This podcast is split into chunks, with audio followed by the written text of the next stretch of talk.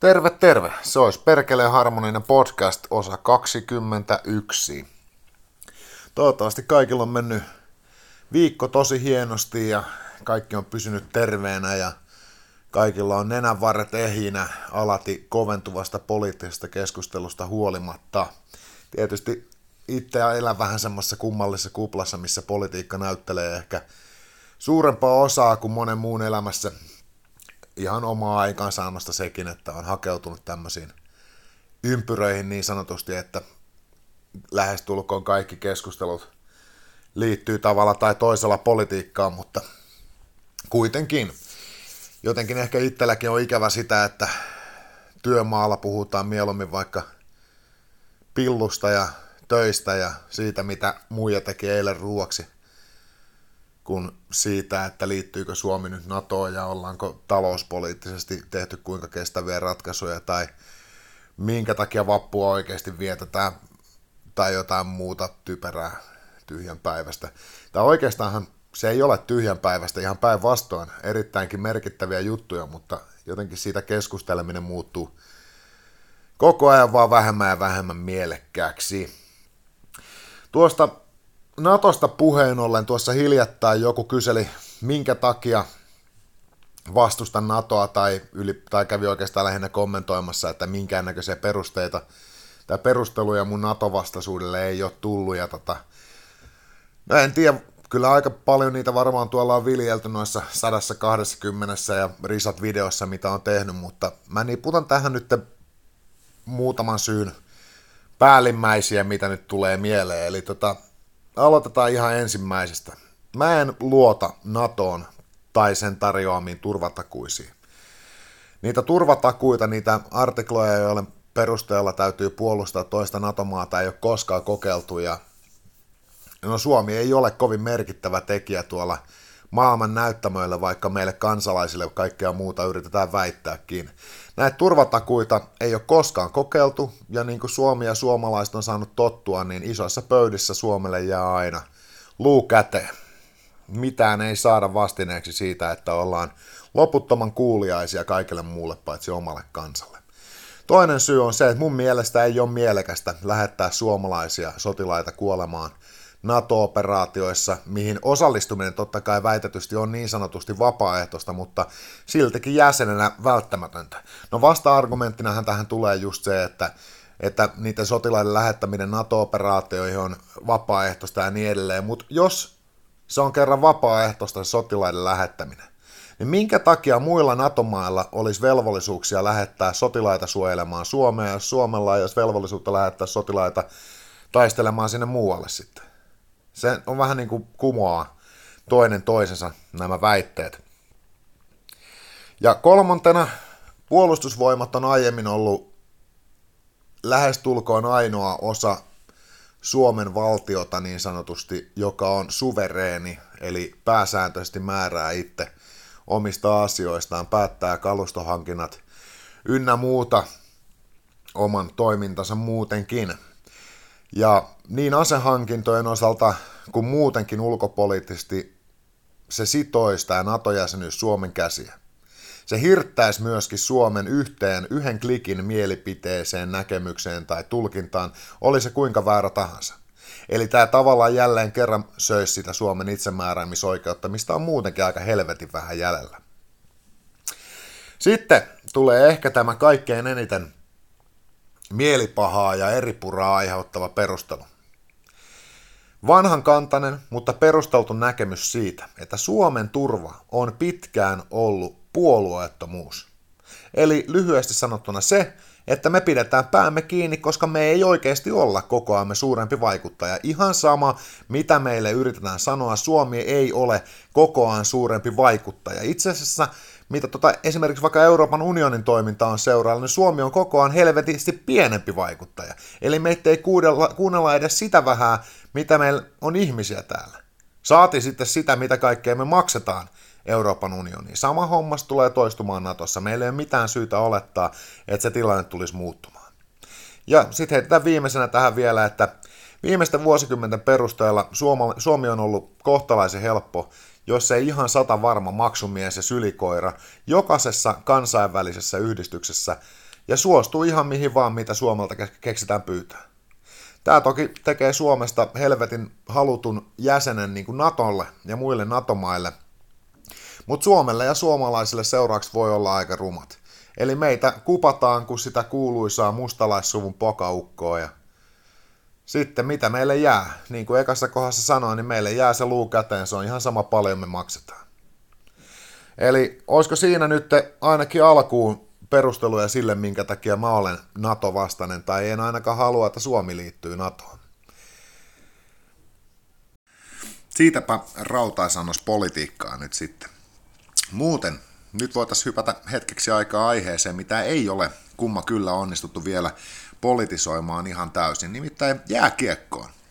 Onnittelut Tampereelle Tapparan Suomen mestaruudesta. Hieno suoritus. Tällä hetkellä lienee kiistatonta se, että Tampere on Suomen jääkiekkokaupunki numero yksi, jos ykkösenä ja kolmosena liigassa on tamperelaisjoukkueet. Eikä siinä Ilves on perinteikäs joukkue onnittelut myös sinne tuosta pronssimitallista. Hienoa, että kuiva kausi niin sanotusti katkesi.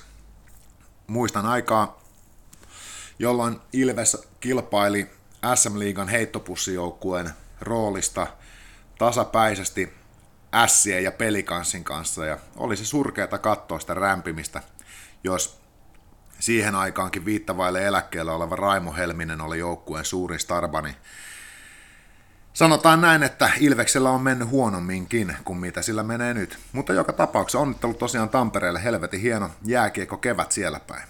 Ja onnittelut myöskin faneille. Tämmöistä harvinaista herkkua. Tampereella saattaa tulla kohtalaisen rankka viikko muutenkin, kun on vielä tuo vappukin edessä ja jostain syystä Suomessa tykätään ryypätä itsensä täysin holtittomaan kuntoon aina vappuisin. Itse kutsun vappua suomalaisen työväen järjen sähkökatkokseksi, mutta että No, onpahan syy juhlia ja ryypätä. Kuten vähän varmasti osa arvaakin, niin itsellä vappu menee töissä pääsääntöisesti. Tänään on vielä vapaalla, mutta huomenna niin sanottuna siinä täyden rytinän illassa, niin olen sitten duunissa. Muksu tulee tietysti kanssa viikonlopuksi, joka tarkoittaa sitä, että huomenna syödään perinteiseen tapaan perunasalaattia ja nakkeja ja lihapullia ja mitä muuta paskaa sitä on ollut tapana lapsille syöttää vappuna ja miksei uutena vuotenakin on muistaakseni ollut tällainen taipumus. Ihan ei grillikausi vielä ole päässyt alkamaan täällä keski Täällä on tänään tullut jo lunta ja rakeita. No oikeastaan kaikkiin muuta paitsi sitä kuuluisia ämmiä äkeet selässä on tullut taivaan täydeltä tänään. Nyt on vähän kirkkaampi hetki, mutta en silti lähtisi ihan vielä grillailemaan tänä viikonloppuna tuohon pihalle. Lämpötila on noin 10 astetta, joten vaikka mainos sanokin aikana, että aina on hyvä sää grillata, niin minun mielestä nyt ei ole hyvä sää grillata. Ja nyt ei rillata, vaikka Tampere dominoikin tuota kiekkohommaa. Ei rillata. Ja sen verran toki joudun vapusta tunnustamaan, että katkeruuttani, koska en vappua pääse sinänsä juhlimaan, niin lähden sitten maanantaina liikenteeseen.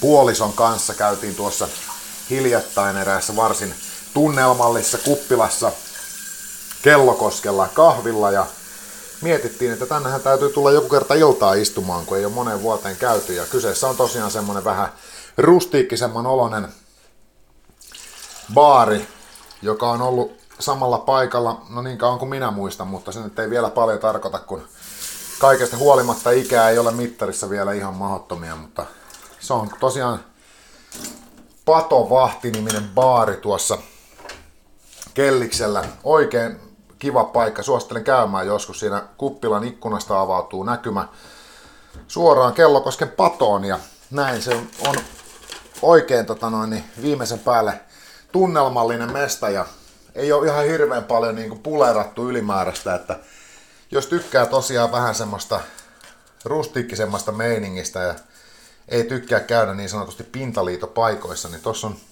hyvä vaihtoehto kyllä pubille. Koska kyseessä ei ole kaupallinen yhteistyö, niin lopetan lässyttämisen tästä baarista, mutta kuitenkin sen lähden maanantaina katsastamaan paremman puoliskon kanssa ja katsoa millaisiin seikkailuihin sitä joutuu. edellinen Tallinnan reissu on kyllä sen verran, tai ei oikeastaan niinkään se reissu, vaan se sen jälkimaininkeina tullut kankkuna on sen verran tuoreessa muistissa, että tällä kertaa voi olla, että otan varovaisemmin. Yritän ottaa samalla tavalla alkoholia, kun toivon, että asiakkaat osais ottaa. Ja jos siinä epäonnistun, niin taas hetken tuntuu hieman, miten sitä sanoisi, pahemmalta moralisoida asiakkaita siitä, että ovat niin poskettomassa kännissä, kun kuppilasta pääsevät lähtemään. Anteeksi tuo ylimääräinen kolina, keitin tuossa kahvia samalla kun jauhan. Äänitän siis puhelimella jälleen kerran tätä podcastia ja totesin, että menehän tämä näinkin, ei se niin paljon eronnut tuosta normaalisti käyttämästäni web-kamerasta tuo äänenlaatu. Käsittääkseni tämä puhelin on siinä mielessä ehkä hieman heikompi, että tähän kaikki ylimääräinen metelikolahdukset ja rapsahdukset ynnä muut ottaa paljon helpommin, mutta enpä mä tosiaan jaksa uskoa, että kuulijani myöskään tämän äänenlaadun tai tuotannollisen laadukkuuden takia podcastia tulee kuuntelemaan.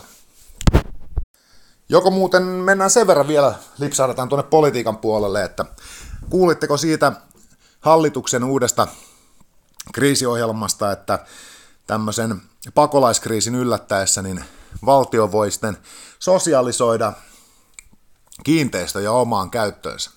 Tässä on nyt käynyt tietysti semmoinen pieni äh, harhaluulo tai väärin ymmärrys ehkä enemmänkin, että ihmiset luulee, että asuttuja kämppiä voidaan tulla niin kuin tavallaan pakkolunastamaan valtion käyttöön, että pakolaiset saadaan majoitettua. Siitä nyt ei ilmeisesti kuitenkaan onneksi ole kysymys, mutta kaikki tämmöiset tyhjät asunnot ja ehkä varastohuoneistot kyllä muuta, niin voidaan sitten sosiaalisoida valtion käyttöön, että saadaan tänne tulevat ihmiset majoitettua.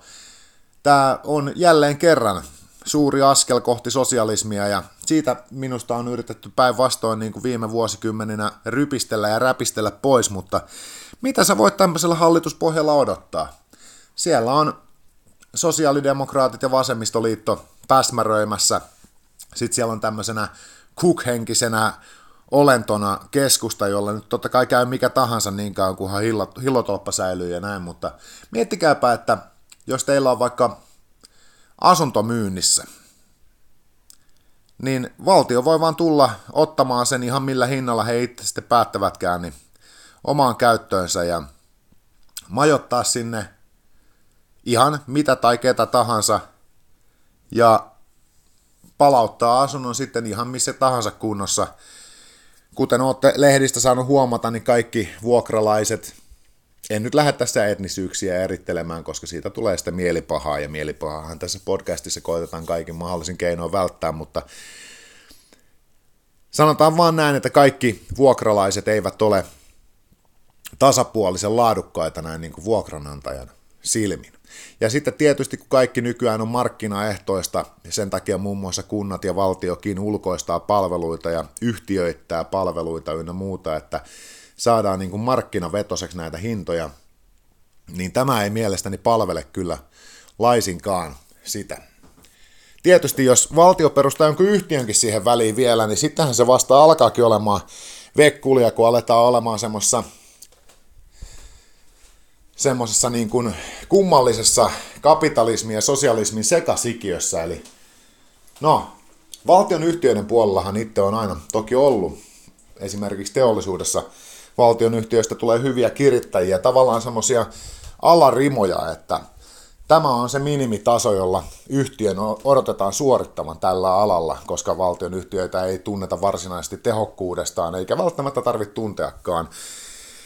Minusta valtion yhtiöt on lähinnä hyviä työkaluja työttömyyden ehkäisemiseen, kouluttamiseen ja näin päin pois. Ei meillä olisi välttämättä työttömiä ja syrjäytyneitä nuoriakaan niin paljon, jos meillä olisi valtionyhtiöitä, joille joita kautta voitaisiin tämmöistä työpaikkaa sitten tarjota ehkä vähän vähemmänkin koulutetulle ja kenties muilta ominaisuuksiltaan vähän vajavaisimmillekin ihmisille tarjota, mutta kuitenkin, vaikka valtio tämmöisen yhtiönkin perustaisi siihen, niin eihän se sinänsä muuta sitä ajatusta mitenkään, vaan valtio tulee ja pakottaa sinut antamaan oman oman omaisuutesi heidän käyttöönsä. Tämä on pähkinän kuoressa sosiaalisoimista. No, toivottavasti tämä nyt ei liikaa rupea kiinteistöomistajia varsinkaan stressaamaan, mutta kovin kohtuuttomalta minusta kuulostaa. Toivottavasti tämmöiseen tilanteeseen ei koskaan jouduta. Siinä ei meinaa enää Natokaan auta, kun rajan taakke paukahtaa jälleen kerran parikymmentä tuhatta maahantulijaa, joiden päällimmäinen tahtotila on se, että pääsevät hyötymään Suomen varsin, varsin äh, anteliaasta sosiaaliturvasta niin sanotusti. Tässä on nyt tullut jo uutisissakin mainintoja siitä, kuinka eräät etniset vähemmistöt ovat alkaneet pelkäämään sitä, että Suomi liittyy NATOon ja tulee sota ja joutuu lähtemään uudestaan pakolaiseksi. Mutta hei, kuten ollaan saatu nähdä, niin ei tarvi murehtia, kattokaa. Suomalainen sosiaaliturva seuraa kyllä perässä ihan sama, mihin te lähette. Sillä ei ole merkitystä, missä te asutte, kunhan olette käynyt Suomessa täyttämässä parit paperilaput, niin rahat kyllä seuraa perässä niin pitkään kuin teissä pieru kiertää. Ei tarvi jännittää. Ylipäätään on muuten aika hauska, tai oikeastaan ei niinkään hauska, mutta miten sitä sanoisi, erikoista huomata semmonen, että meillä luodaan koko ajan enemmän ja enemmän viholliskuvia ja meitä pilkotaan koko ajan pienempiin ryhmiin. Kansasta tehdään koko ajan eripuraisempaa ja vihamielisempää toisilleen ja riitaisampaa ja näin edelleen. On kyseessä tosiaan NATO tai korona tai talouspolitiikka tai maahanmuutto tai ihan mikä tahansa, niin kyllä siellä erinäiset instanssit valtioista mediaan tykkää vaan lyödä lisää kiilaa kansalaisten väliin. Koko ajan näyttää enemmän ja enemmän siltä, että todellisia vihollisia ei suomalaisella duunarilla ole siellä duunareiden keskuudessa, vaan suomalaisen duunarin todelliset viholliset asuu siellä Norsuluutornin huipulla Arkadian mäellä. Mutta hei, tässä meni taas reilu 17 minuuttia niin, ettei huomaakaan, että minä rupean tässä pikkuhiljaa paketoimaan tätä podcastia. Meni taas vähän tuonne politiikan puolelle, mutta onneksi nyt kerättiin pikkasen tuossa jotain muitakin aiheita, jääkiekkoa ja vappua ja sen sellaista käsittelemään. Kaikille hyvää vappua, rauhallista valpurinyötä, muistakaa perinteet, muistakaa pitää itsestänne huolta ja niin edelleen. Nähdään taas viimeistään ensi viikolla, jos tässä ei välissä mitään videon arvoista tule, mutta kuitenkin. Kaikkea hyvää kaikille kuuntelijoille ja hei hei!